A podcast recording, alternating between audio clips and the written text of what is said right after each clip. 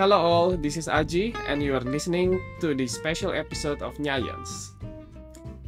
You may have noticed that today's episode is a bit different from usual. For instance, well, I am speaking in English and I'm also not joined by my co-host. Instead, I will be joined by two special guests. Um, joining me today are my colleagues from Nijmegen, who aside from being accomplished young researchers, have also made active efforts in communicating their science through blog posts, op-eds, social media presence, and a TEDx talk. So without further ado, please welcome our guests, Jorge Dominguez Andrés and Özlem Bulut.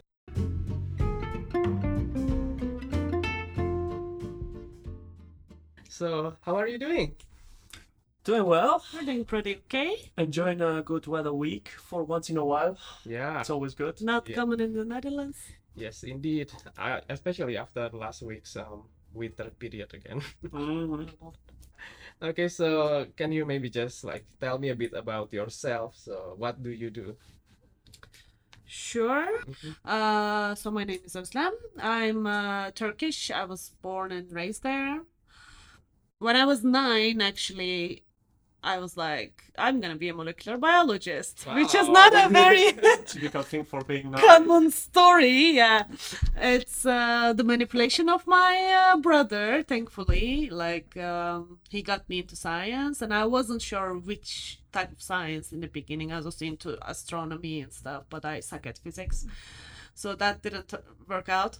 Um, I don't know. I just picked one thing, and I was nine, like I said, and my mind was set on that and I kind of continued on that road. so here I am now. I'm uh, doing my PhD at Radboud UMC in uh, immunology, Mm-hmm. and uh, yeah, we do research on infections, vaccines, that kind of stuff. Okay, interesting. Very, very interesting. And you have been doing your PhD study for how long? Three years. Three years. Yeah, so- I'm in my third year.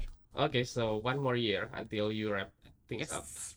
Hey, Less than I one, think- actually. wow. I still have one and a half years and, and I'm already stressing out. Cannot imagine how you feel. I feel like you came here yesterday. Like, I don't know how you have one and a half years left. Yeah, time flies. Especially during this period, I guess. Yeah, I mean, this is always uh, this kind of job. There is a huge turnover rate. People Yeah. come and go, and yeah, you you don't even notice. It's crazy. But you have been staying here for more than four years Now, I've been here for four and a half years now. Okay, so tell me a bit about yourself. Yeah. So I'm. Uh, my name is Jorge Jorge Dominguez. I'm Spanish. I've been here in Nijmegen for four and a half years, and basically the study of the the story of why I came here. It's because during my PhD, I liked this lab. I had it. Let's say I read the publications. I was interested in what they were doing, so I came here for three months to do a short stay uh, during my PhD and I liked it, and they liked me. And when I finished, I say, "Yeah, I I like to come back. Is there a possibility to do that?" And then there was, and here I am. And I liked it still. It's a really nice place to work. It's a really nice country to live in, except for the weather and the food. But Yes. is very nice. and uh, yeah, I really I really enjoyed here. Yeah. Yeah, four and a half years. If you don't enjoy it, then No, exactly. No, but actually, you meet a lot of people who come here, they stay Mhm. for a long time, and they never enjoy it, and they never integrate, and they just Oh, want to come back to their own countries. But of course, the working conditions here are normally much better than in other countries. So they Yeah. stay and stay and stay and try to go back, but when they see the conditions in their home countries, they don't go back, and they have not such a nice life. yeah, that's probably not the nicest life one can Exactly. experience. Exactly. Also, they usually don't bother to learn the language. Those. Mhm. Uh, They don't bother to learn the language, they don't bother to integrate because their idea is to come back. And eventually they do come back. But if you come back after 10 years, then you've had 10 tough years. until you Yes. Came back. Yeah, I can imagine. So, you've been learning Dutch language now. yes, I am. I'm taking uh, classes, Uh huh. hoping to be fluent in a year or two. if I come to Jorge's level, I'm good with that. Oh, Like, yeah, you can communicate in Dutch perfectly now. right? Not perfectly. I wouldn't say perfectly. enough. I say I can communicate in Dutch. Period. like now I can talk about daily small talk stuff, but not like I can't have philosophical Nuclear discussions. energy. Uh, I can't talk about the war in uh, Ukraine uh, in Dutch. So, Probably you could. I mean, in very simple terms. So Yeah. that like that's my level right now. But yeah, I intend to stay here, so I'm gonna continue. Yes. Well, yeah, probably you need to learn the language if you are going to stay for years and years to come, right? So, Yeah, are you learning? yes, I'm learning. I'm learning. Um, because yeah, I feel like at least I should understand what people in the supermarket say to me whenever I try to pay my um grocery. But yeah, um, I'm getting there, but not there yet. It's not the easiest language to learn. Oh, it's horrible. Yeah.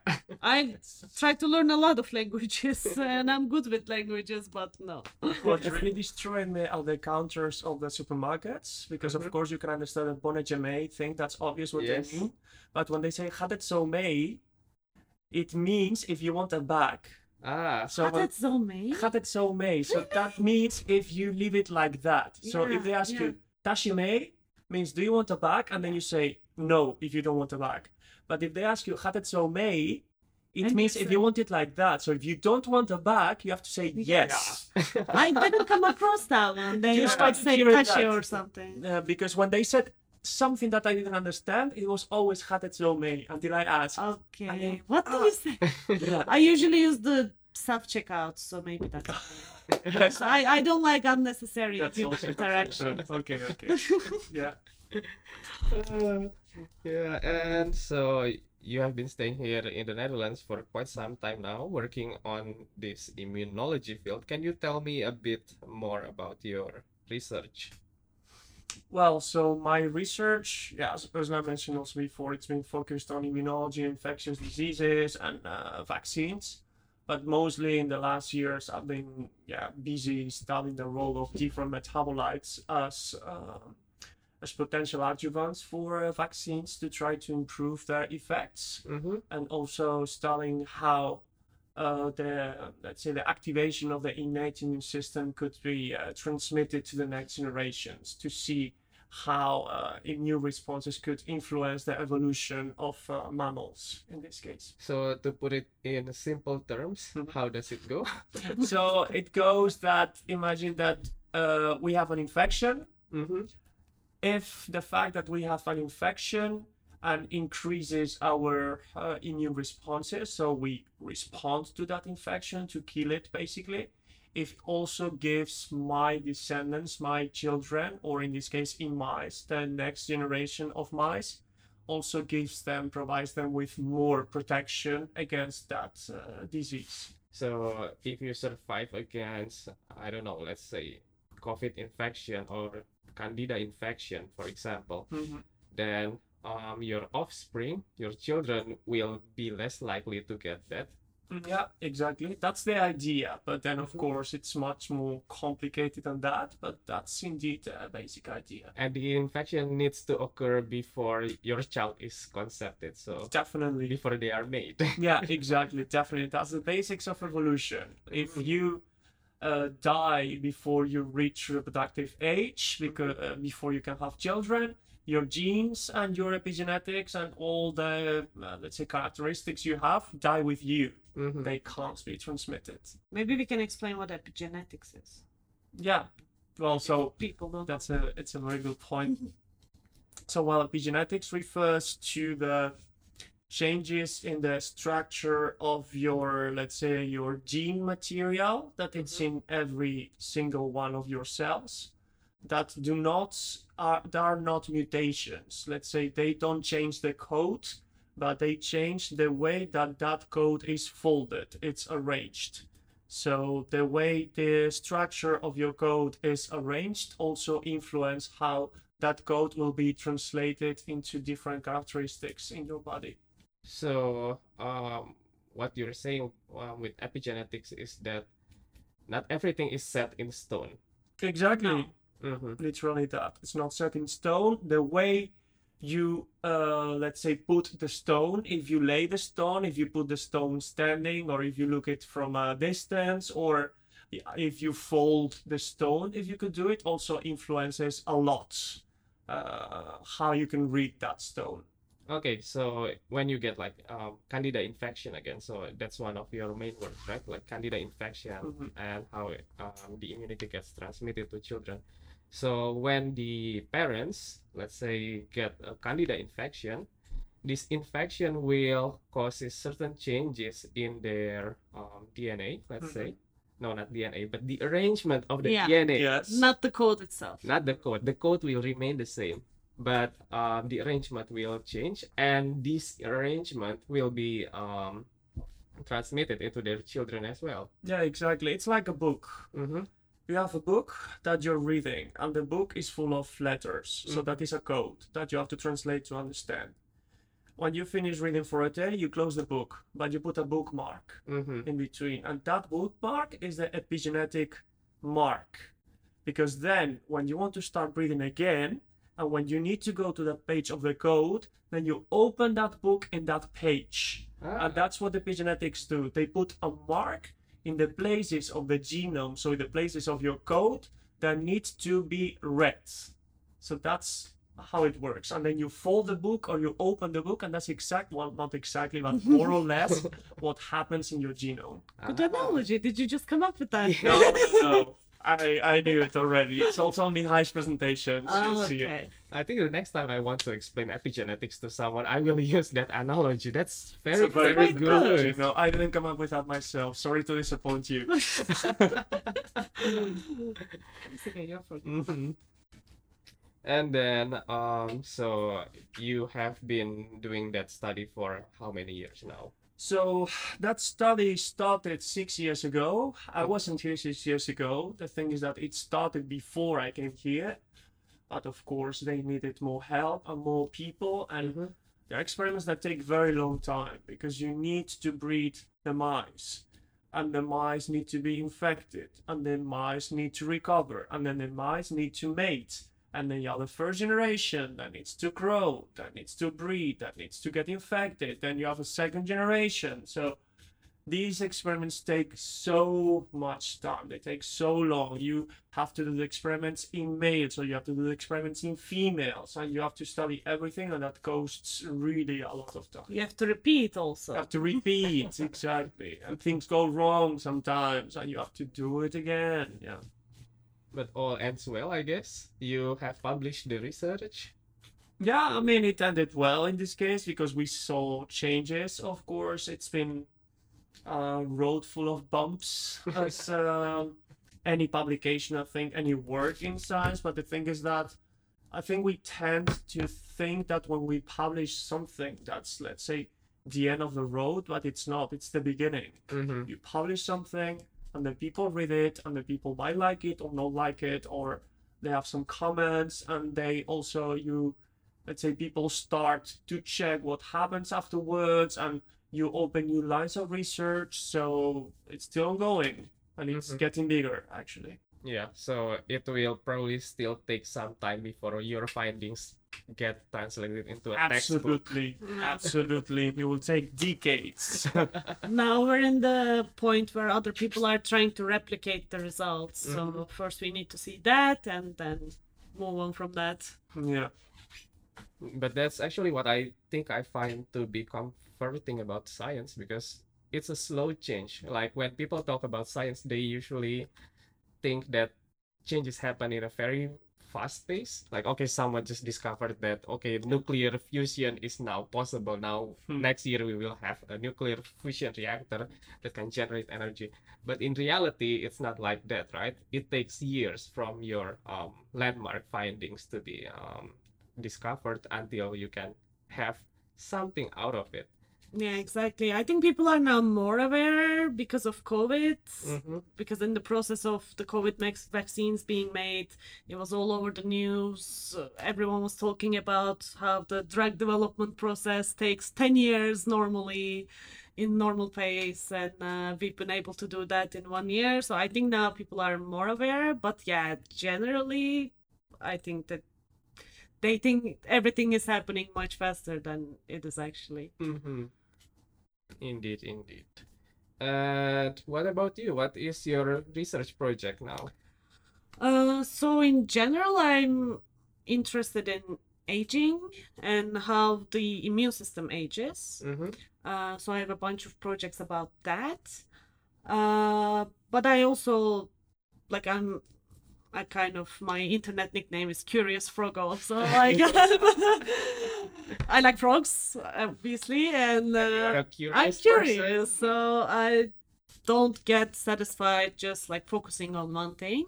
So I try to do a bunch of other stuff, some small fun projects like the space project that we have with Jorge. Mhm. Uh, I didn't start that project. I was involved in it when it was established. But, But, what is uh, the space project? yeah. it's very interesting. Yes, it's uh, it really is. It's like it, it does take extra time. Of Mhm. course, I have all those other projects, but uh, it is intellectually very rewarding. Like my science fiction loving curious frog gets satisfied. Mhm. Uh, so what is it? Um, this is a new field called exoimmunology, which kind of our bosses started. uh, so no one knows what it is. I'm gonna explain. Uh, so the basic idea is um, we are on a journey of space exploration, and it's getting uh, bigger and faster every day. NASA and uh, other space agencies now, uh, Europe, yeah, Russia, China, India, uh, Arab Emirates, even they are uh, sending rovers to Mars. Um, so as we do these space uh, travels, uh, maybe one day we will be able to have some stations there on the moon or on the Mars. There will be some people living there temporarily or permanently. These are not inconceivable ideas. People are planning for that. Um, but the problem is we won't be the only ones who will go there. Um, we have all kinds of microorganisms around us and on us and in us all the time bacteria, fungi. Um, not all bacteria are bad. We have a lot of, but we have millions of bacteria, the microbiome inside us that are usually helping us Mhm. to uh, perform our normal phy- physiological processes. Um, so we have a lot of bacteria on us, and we expect that astronauts will carry that uh, in their spacecraft, and there will also be environmental bacteria. No matter how much you try to sterilize, there will be some contamination, and we will take those into space. And what so happens you will then? take bacteria from Earth, like um astronauts Yeah. will just naturally bring the bacteria with them. exactly space. not intentionally but Uh-huh. yeah on their skin for Mhm. instance Yeah. Uh, but then what will happen to those bacteria? Are they going to be able to survive in mars conditions or in moon conditions uh, in the low gravity uh, and different atmosphere different radiation and different soil? There's no water maybe or a Mhm. different kind of water. Um, so one of the main questions is are earth bacteria able to will be able to survive those conditions. Mhm. if they do they will adapt they will evolve according to the new environmental conditions. And what will that mean? Will they make us sicker maybe? Will they be more infectious um, or less? We don't know. Mhm. so those were the kind of questions that got us started in the beginning Very interesting. yeah Yeah, and uh, when we are talking about s- space colonization, that's the last thing that I would think of.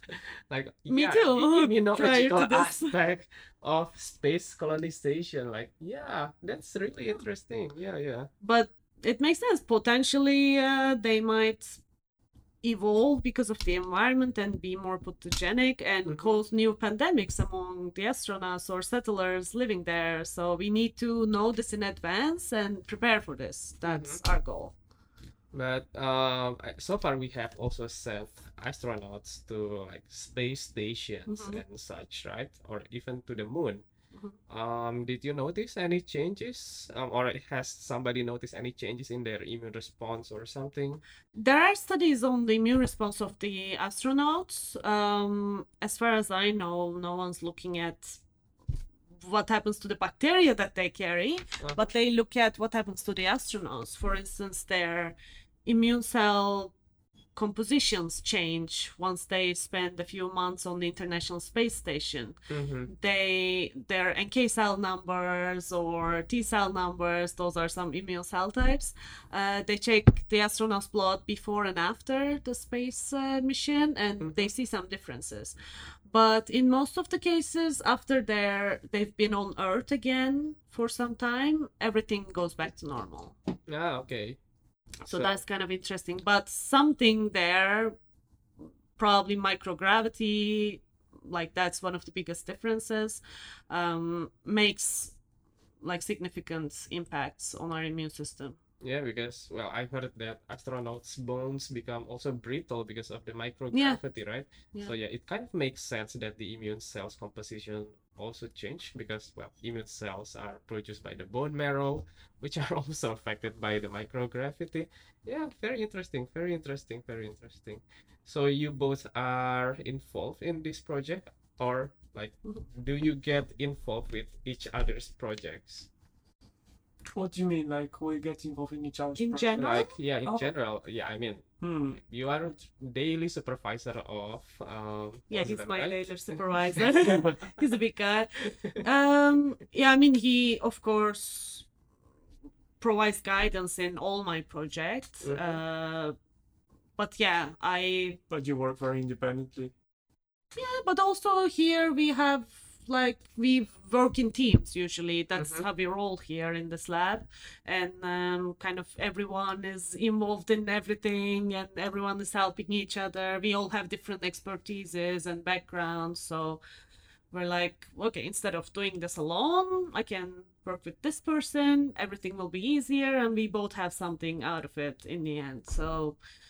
We are quite involved with our colleagues' projects, I. Nice. Yeah. I think it's good because eventually every person has his own or her own skills Mm-hmm. and their own capabilities, and eventually, um, if one person tries to do something individually, will not get as far and as fast unless you combine the different expertises of different people. So that's what we try to use here, let's say. And it's good, I think it's good for the individual person, for the group, and for the laboratory as a whole, Yeah. actually. for science in general For because science in things get done that you cannot do alone. Yeah. Yeah, it takes a village to raise a child, right? And in this case, the child is science. So Exactly. it takes a village And to it's a grumpy child. a very grumpy child. Yeah. And so, aside from your research projects, you also have a lot of dissemination activity, or should I say, like science communication works. Mhm. Um, I think you both are quite um, interested in doing that, and you have been doing some stuff related to that. So, can you tell me a bit about? Um, okay, I'll start with Özlem. Okay, so um, you write um, for the research newsletter in the Radboud UMC. Yeah. I, I'm I'm a fan of your writings, Thank you. and you also have a blog. Yeah. And yeah, so in general, you write quite a lot of things about science. Uh, how did it start? Well, actually, it's not like I was nine years old and I wanted to write. Actually, this started last year. Uh-huh. Uh, this is quite new. Uh, I was just curious, looking for courses to take, like fill my credits, you know. And Mhm. um, I've been always into writing, but not not anything scientific or professional, other than the scientific papers we normally write for our work. Uh, yeah, I write poetry and stuff like that's very That's personal. So so nice. Do you like poetry? Uh, I like reading poetry sometimes, Okay, but good. I don't write. yeah that's uh, what i write like long form essays or poetry, but I never tried like science writing. Mhm. Then I took the science journalism course that our university offers, the one you're taking now. Yes. Yes. Shout out, Linda Dots. We love you. so that actually made me realize quite quickly, like the first week, how first of all I'm kind of good at this. Second of all, I really enjoy doing it, and I can actually make a living out of it. Even like that's how much I liked it. I immediately started thinking, oh, okay, I'm just gonna like uh, open a blog and uh, practice there, right? And then after my PhD, maybe I'll uh, yeah be a freelance science journalist. Like it all happened so fast. Uh, I was just yeah I don't know right course at the right moment I guess. um, so then I was talking about these things, and Jorge told me actually the we have a weekly publication, online publication here, the newsletter you mentioned. They are looking for some PhDs to contribute to the research newsletter that we have in the Radboud. Um, it's yeah, sounds like something trivial, but actually it goes to like 6,000 6,000 people. hmm Not all of them open it, but that's another story. we have a kind of big audience, ideally. And uh, then I got in contact with them, and it was run by like some communication officers from each of the three institutes we have. They had no PhDs, but they wanted a young researcher approach to the things. Uh, so I started working with them. Um, in the meantime, I was still taking the course, and I was with them until very recently, like one and a half years, and we kind of also changed the newsletter. It was more dry, like just news of new papers and Mhm. some new policies at the hospital or whatever. Uh, we just we started doing a like a sustainability uh, section, for instance, and we wrote monthly blogs. How can we make research more sustainable? And we started other sections where we wrote opinion pieces, more philosophical pieces, all research and science related, of course, or working environment, but um, from different angles. We were mostly free to write whatever we wanted, so that was a good opportunity. That's why I could write about so different things like mental health or I do interviews with the new professors and learn about their research. So it was very educate educating and also fulfilling and I made a big network working with them. Yeah, and you also made some vlogs, I believe. I made one vlog. One vlog. They uh, asked me to make a make a vlog for the RIMLS annual report. I said yes as a challenge because actually I hate vlogs. I really Hey guys. I really don't like even if it's not like that. Like there are nice YouTubers that I like, but I can only stand watching them like for five minutes. Like if a video is more than seven, eight minutes, I'm not even gonna start it. I have a video attention span. With writing and reading, it's different. I can read and write for hours, but video just doesn't work for me. Also podcast. I'm a podcast freak. Mhm. Podcasts work for me. I spend hours of each day listening to podcasts on Because because you can do something else at the same time. Yeah. yeah, you can drive, you can play games, pipetting in the lab, in the cell culture, so that's quite nice. Um, yeah, video just doesn't work for me, but I wanted to do that as a challenge, like as a communication enthusiast. Like, Mhm. will I be able to do this?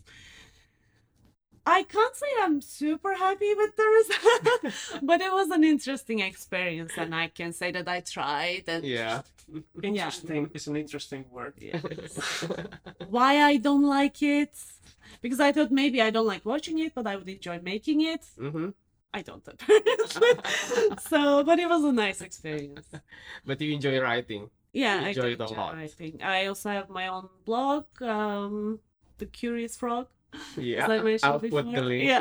description box. Product placement. yeah that also started like as a hobby as a practice ground for me Mhm. basically and um, i just when i see a science story that yeah attracts my interest or i have a question myself uh, for instance during the beginning of covid like i was at home we had nothing to do i was drinking a lot and we were always talking about the immune system and infections covid so i was like how does alcohol affect our immune system actually? Let me uh, research that and just write something about it. So just things that come up in my mind. So that's a blog post for instance. Mhm. um so i used to write weekly but Yeah. busy phd life. Now it's more like a post every three months Once every sometimes. yeah, once every sometimes but i still intend to uh, keep it going even if it's every three months Yeah, um, so for this blog,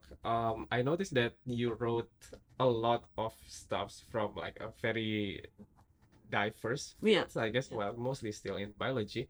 But one of your writing is about the economic system in monkeys in Bali, yes exactly the macaques. And there's another one about um, dual mating, which is basically what um, like the preference of women, uh, where they they cling to people that uh, to men that are more nurturing, but they also have a tendency to have to mate or to probably have children with um, people with good genes during their fertility period. Yeah, I mean that sounds like women are uh, cheating uh, creatures, but yeah, that's uh, it's more nuanced than that. So unless someone gets us wrong, uh, but yeah, I am fascinated about a lot of things like astronomy, physics, economics. Not so much. I'm trying to learn mm-hmm. because I don't know and I don't understand that much. So it's not a fascination. Uh, but Monkeys an are interest. jerks. Monkeys are cute. No, monkeys No, are the jerks. macaques are the worst. Yeah, macaques I are mean, the they, worst. they can be jerks. In that story, it was about the monkeys who like steal stuff from people. Yeah, I, I experienced that once actually. Really? Yeah, a Something monkey similar. stole my breakfast. That's why I think monkeys are jerks. So I got a, like a really visceral reaction when I read that article about the economic system of those monkey thieves. They have no economy. They just steal. yes. Quite complex, actually. But yeah, um, they're also cute. But yeah, I know they can be jerks as can humans. Um, but yeah, I'm also into evolutionary everything basically evolutionary psychology, evolutionary reproductive science.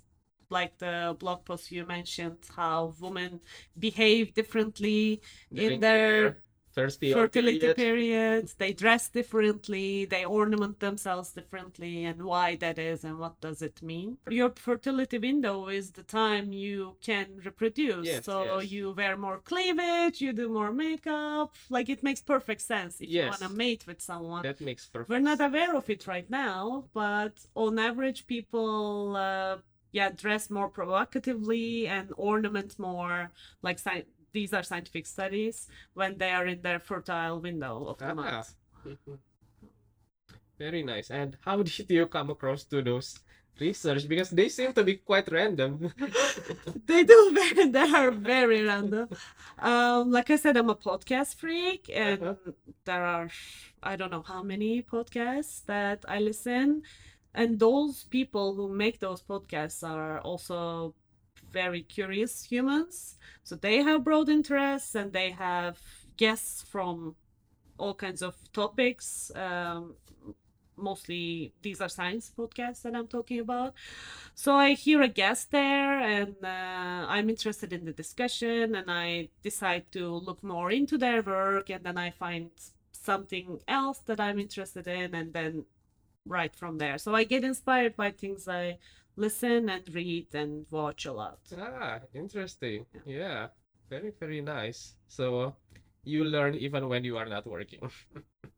Yeah, actually, that is true.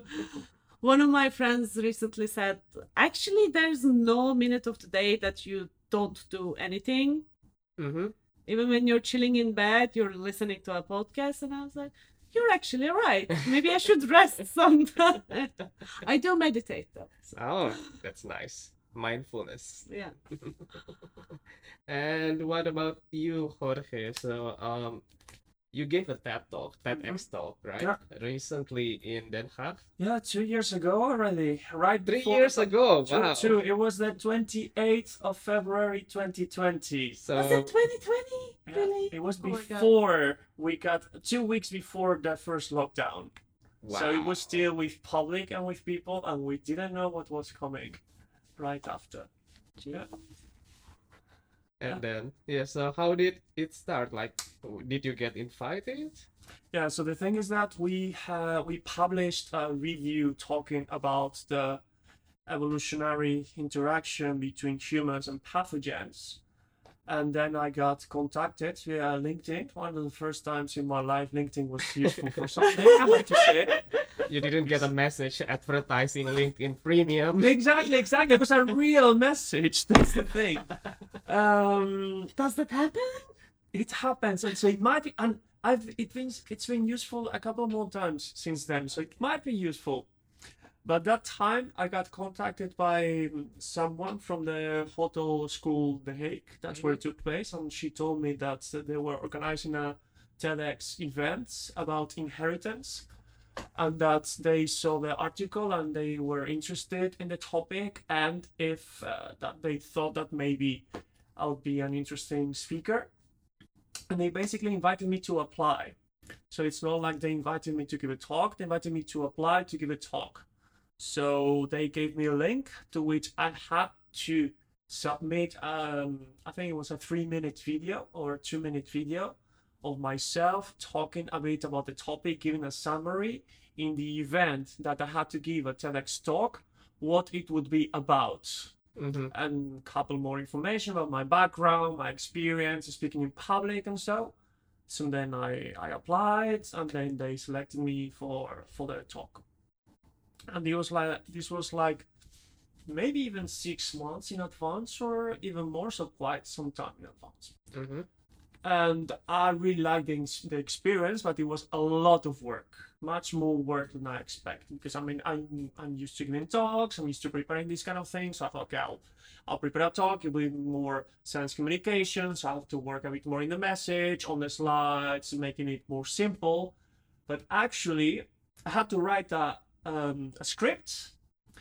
Uh, more or less between 12 and 15 minute script. It turned out to be 17 in the end um, writing everything, and that script got reviewed by them, and they were like, "Yeah, we understand this. We don't understand this. We see we have to change this and that to make it more understandable." The whole process, and then you had to learn that script by heart. Wow. That was the worst part. That's quite. That takes a long time because you can't step out of the message that you have given. So of course you can say different words in different way that, that you have, but the message has to be the one you have in your script, and that script gets reviewed again, and then um, the day before the event you get invited uh, to practice. So I think this event was on a Friday hmm and I was there from Thursday afternoon, uh, if I remember correctly, and we had some practice sessions. So you had like the stage for you on your own, I think for half an hour or one hour to practice like a couple of a couple of times, and see how you were doing. And then there were some people watching you. There was a coach there, uh, a presentation coach, um, Pascal. He was great. he was really good um, that's all you yeah i understand this but maybe you have to uh, like try to move a bit less in this way or talk more directly to some people. I actually i remember he told me like okay we can see i can see that you have experience talking in public and so but the things you should work is first your legs. They are too straight. They are too tense. You move a bit your upper body but your legs are still. You have to Hmm. relax more your legs and then he told me to make eye contact with some specific people to get some references in the public and to keep looking at them and then switching a bit Cover the room. cover the room but not looking in general but looking in the eye of some Oh, people. wow. And then Nice technique. it was very nice. And then he told me because those people will be at some point, if they're close, they'll be intimidated by you. So you can actually walk a bit towards them and look at them. And when they look to the other side, means once that you're doing it right, and it means also that it's a moment to look to another person. And that was actually very nice because it's nice to hear the opinions of someone who's an expert or things mm-hmm. that you'll never notice because of course you can think about don't move too much. Don't have anything in your hands. Don't put your hands in your pockets. Like basic things when you talk but these things were like next level. And that i really yeah, very useful. Yeah. was useful. That was a really nice public speaking coaching. yeah it was nice. So i wish it had lasted like more. Because yeah you you had it like for half an hour or Yeah. one hour something like that and that was because there were five or six more people who had to talk and they all had the same process. Hmm uh, but that time I was there speaking, it, it was nice, and uh, and then we were there for like practicing uh, to review that the speech was good because you don't have any supporting screen in front of you. So you cannot see your slides. No, you can't see your slides. Oh wow. It's at least in this case, hmm it was the stage, the red dot in the middle, and you were supposed to stay in the on the red dot, and you have nothing but people in front of you. Slides are usually behind the speaker. The slides are behind the speaker, but I thought before being that I would have like a like a screen. Like normally you when you are in Yeah. big venues and this kind of things, you have screens on the floor. on the floor that people can't see on the floor or at the back on the ceiling. The, here there was nothing. So that's why you also needed to learn the speech because you have no supporting materials. And then we were trying this out because they give you a microphone and they check the volumes, they saw how you spoke and so on. I have to say it was a very nice experience and it opened me quite some doors because then people watched it and I got invited to some places to talk about these uh, these things and to give some like education about some about immunology and so but it was a lot of work. So it's not something that you would do twice a year if you have another job let's say i mean you could do it but still it's uh, it's quite some work because also there are guidelines about the slides that they shouldn't have text and uh, they were quite uh, strict uh, rules but it was a very nice uh, experience Nice. Yeah. i i i watched the talk and well I know you, and there you are very different from your usual presentation. I know. self. Yeah.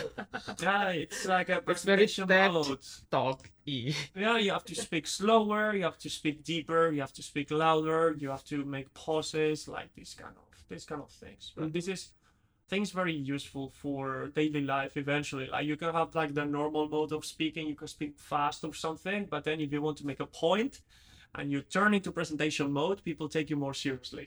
You have to enunciate your words. Yeah, yeah, yeah. It's like uh, it's like a mood, and it's something I actually enjoy because it like it feels like something special. And also, you see that people, eh, you see if they are getting bored or if they are enjoying it. And if they are enjoying it, it gives you good feedback. And if they are getting bored, means you're doing something wrong, and you try to change something. Have you been doing something similar after that?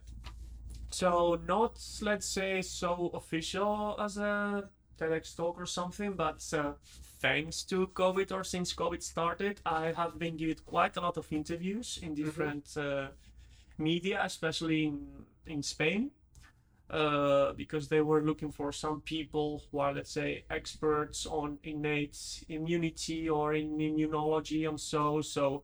I gave one, and then I get contacted by more people. So I gave I've given some interviews in on the radio in Spain and in Colombia.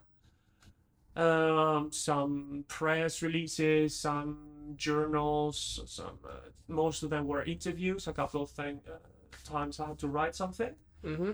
and they have all been very nice experience. The first time you get nervous, and then you notice that you don't have a reason to get nervous. That those are people who are just trying to know something else about the topic. But the funny thing I have to say is that I, I gave one on TV. That was also that was uh, my only experience on TV so far. Some journalists are very good and really prepare the topic and ask you very good questions. And so journalists do not care at all about what you're saying. They just need to fill in some gaps on two, five, ten minutes, whatever. And they ask you things trying to catch you on something that will be a headline or polemic. In this Oh. yeah, so with this COVID thing, some people they were obviously trying to make you say we are all going to die or this is all over. And then you have to be really careful to what you say with what you say because if you say something wrong, then what they will write, what they would say is just that sentence that you've said and you can't take it back and then you have to explain. So if you're a small advice I can say when talking to media, if you're not sure of something, just say you don't know. Because you can be in trouble. Do not speculate because your speculation is a speculation of an expert. But if you speculate, just say you speculate. So Uh. it's good it's good that you can say it, but just say I think that or uh, in this case I would say, but I'm not sure. But uh, you have to be a bit careful because some journalists are actually actually actively looking for that thing. for bombastic headlines. It's not that they don't care, but yeah, a bombastic headline gets more clicks. A Yes. nuanced statement doesn't. So. some journalists care and some journalists don't care at all and you can you know it from the first minutes. When they ask you the first two questions you already know if it's going to be a good interview or something you want to get away with. But So- my experiences in general have been, have been good. You always learn something. Usually Did they send you the preprints before they um, publish the article? most of them yes. Uh-huh. a couple of them no Ah, and that's really bad because sometimes when they send you the preprints of or the, the, the, the versions they have they are not experts in the field and you understand that they are not and they write things that they're not accurate and then you have the right to correct it but some of them they just publish it and then you read it and then you're like yeah i said this but it's out of context and it looks like something else did Like, you, you can't have? do anything at that uh, point. you cannot do anything. Oh, you cannot even like call for a retraction for. I mean, you things? can uh, tell them, please change this, but then it depends on them Ah. what they do. mm. So, and still, these uh, these blogs or these uh, journals or something, they are uh, private uh, media. So they're still trying to have some business. So sometimes having uh, these polemic, these controversial issues is good for them. So they actually actively promote it. Yeah. Conflict is good for business. Exactly. Yes. So then it's when you start to, of course, I, I'm nobody in the field and I don't know the many journalists, but you still you already know if they call you again, if you want to give an interview again to that person or not, because then if you don't trust the person who is interviewing you, then it's like, oh, why should you do it? Speaking of conflict, Twitter. Ah, good, uh, good transition. Yes. Good segue, right? Yes. I think Jorge has the most experience also there. I didn't have a lot of conflict experiences on Twitter. Ah. So you didn't have like Twitter spat with wappies or anti-vaxxers. Not really. I do use Twitter a lot. Uh-huh. I use it kind of half personal, half professional.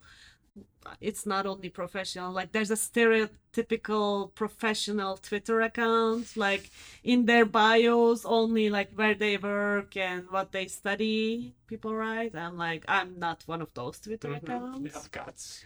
I have a yeah frog picture as a profile and yeah it says that i'm a cat mother and part-time researcher full-time cat mom part-time researcher.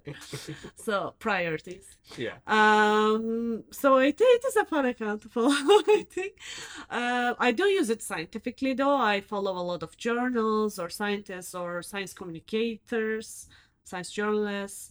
Um it i find it very useful. That's where i get most of my news from both like in other areas politics but also in science uh because i always see the papers the preprints there first because the authors themselves uh, share or like you before a journal publishes it fully on print and sends you an email about it, you see it on Twitter already. Mm-hmm. So um, I really like it in that way, and also you can engage in conversations and discussions with the authors, with the journalists about the work, and yeah, I mean I did have good discussions with people.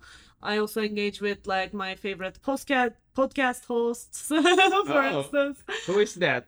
Um, I, there, there is not one, but I like this podcast called the Psychology Podcast, Uh huh.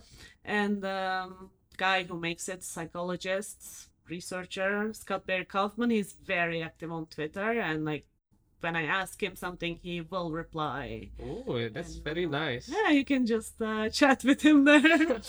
so things like that, I really like that possibility. Like someone in Turkey, like without Twitter, how can they have a conversation with that guy? You know, Mhm. like so uh, it's a good tool, but there are Twitter trolls. Obviously, I haven't suffered from them personally, but uh, I think you did a little bit with your paper. Yeah, but not too much, luckily. Data. Yeah, so uh, Twitter is a trolling arena.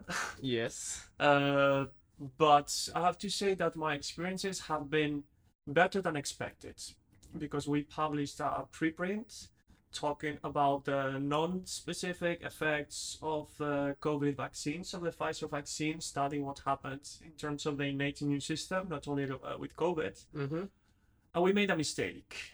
And that mistake is that we used the word reprogram on the title Oh. because reprogramming as you know on our field just means that something is changed in the sense that the uh, the production of proteins might change or the epigenetic landscape that we were mentioning before might change or the metabolic uh, characteristics of the cell might change and then we use the word reprogram So it's something that is completely normal. it's not exactly Not something malicious.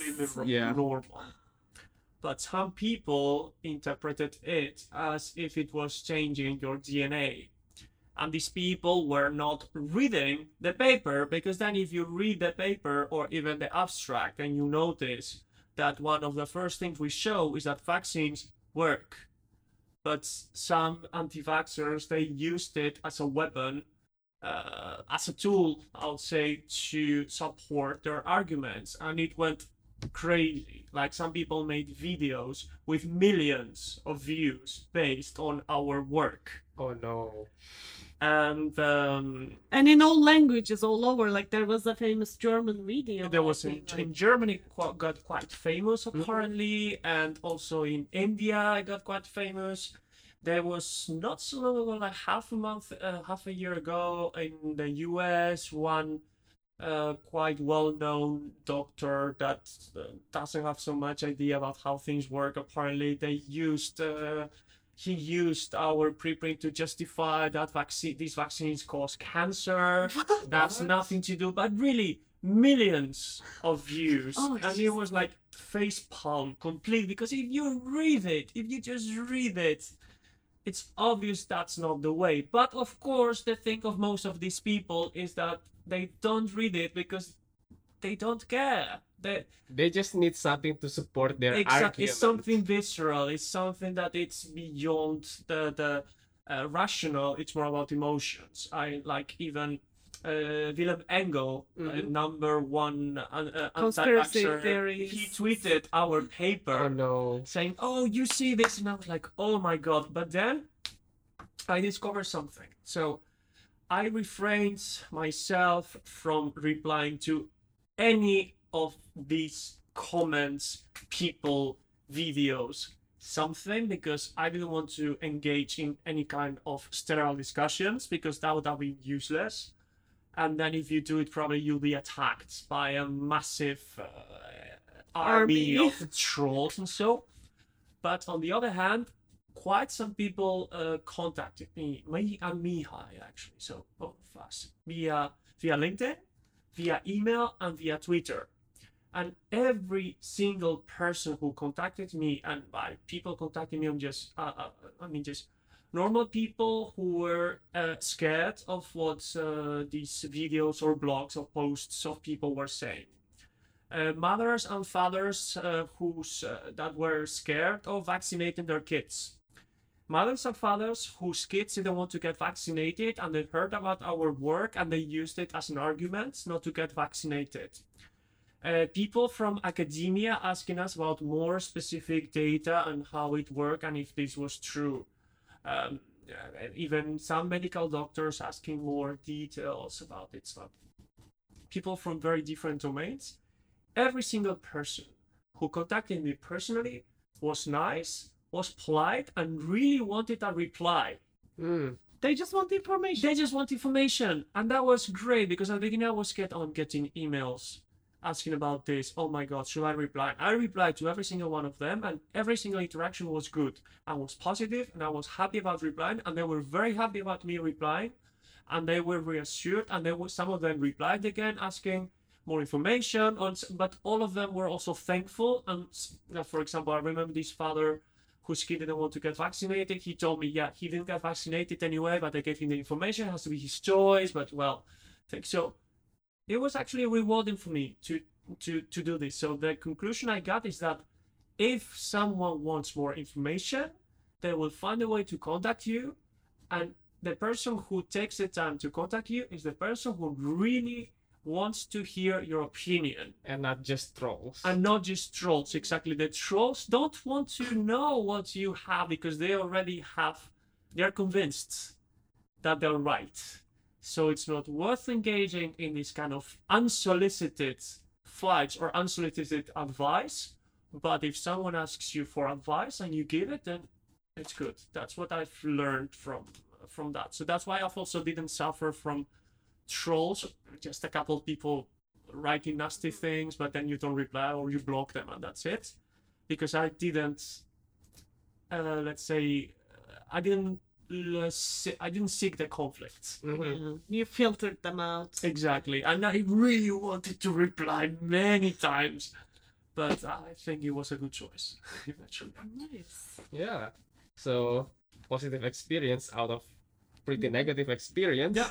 That's really good. It was good. It was good, but we'll definitely remove the word reprogram for the next version. Oh, for sure. Yeah, so it's a nice experience talking to you. Uh, I have learned a lot about you, I think, in the in this past one hour or so. Yeah, it was fun. Yeah, it, it is fun. It is Very really, really nice. Good media tips for scientists So it's, because uh, I think every, I don't know, like logistically how to do that. Maybe it's not possible, but I think scientists must receive some sort of basic media training Yeah. across different mediums because we are doing important work in biological sciences, we are doing health related work, and we saw it very well in the pandemic. Everyone came for us to interview for the TVs, for the advisory boards, for vaccine decisions, whatever. Um, and yeah, not all scientists know, even if they know their topic very well, not all of them know how to engage with those requests Mhm. in the correct way. So I think it's uh, very important for people to, uh, what's verbeteren? uh, improve. improve themselves. Uh, learning too many, too much Dutch lately. yes. I can't English. wrote something about this, like Yeah. the language. a very engaged reader. I'm glad you're such a big fan. yeah, I, I, I do like reading. I, I really like reading. So uh, reading some things are just like uh, a very nice experience for me. Yeah, so um, people should, I think, improve their scientific literacy and also their media literacy, I would say. Mm-hmm. Uh, and I'm happy to help people as a science communicator because that's one of the things why I want to do it. Like fake news or misrepresented science news can cause huge problems, like anti-vax uh, Mhm. moments, for instance.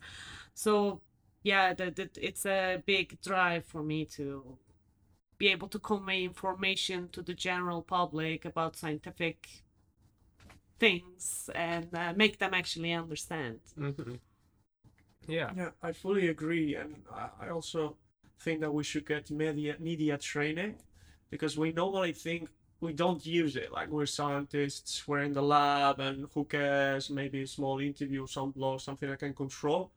But then if something happens, like a pandemic or a disease, or you publish something that for some reason goes viral or out of control, then all of a sudden you have a lot of requests for which you're not prepared.